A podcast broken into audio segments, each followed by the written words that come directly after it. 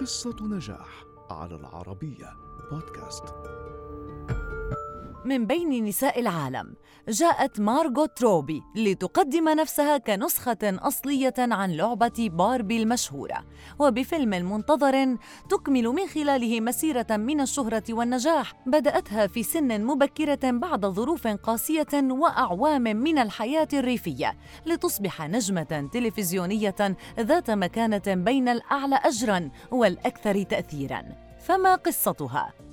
ولدت مارغوت إليز روبي في أستراليا عام 1990 كان والدها صاحب مزرعة وأصبح فيما بعد قطباً لقصب السكر. فيما عملت والدتها أخصائية علاج طبيعي.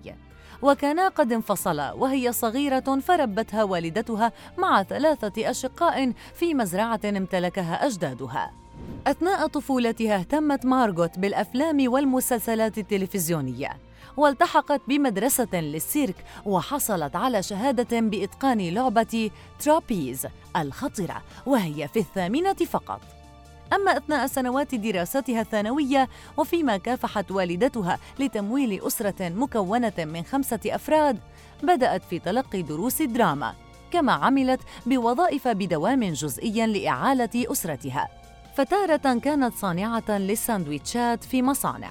وتارة تنظف المنازل وعملت بمتجر لركوب الأمواج كما ظهرت في عدد من الإعلانات التجارية وحصلت على أدوار ثانوية بفيلمين مستقلين عام 2008 بعد عامين فقط نجحت بالظهور في المسلسل الدرامي سيتي هوماسايد كما حصلت على دور بارز في مسلسل الأطفال The Elephant Princess.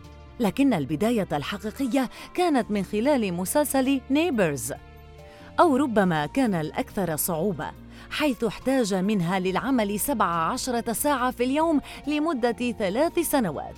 فيما كانت أيضا تأخذ دورات في التمثيل واللهجة الأمريكية تحضيرا لاقتحام هوليوود التي بقيت حلما حتى حصلت على دور البطولة في فيلم The Wolf of Wall Street الذي حقق نجاحا هائلا.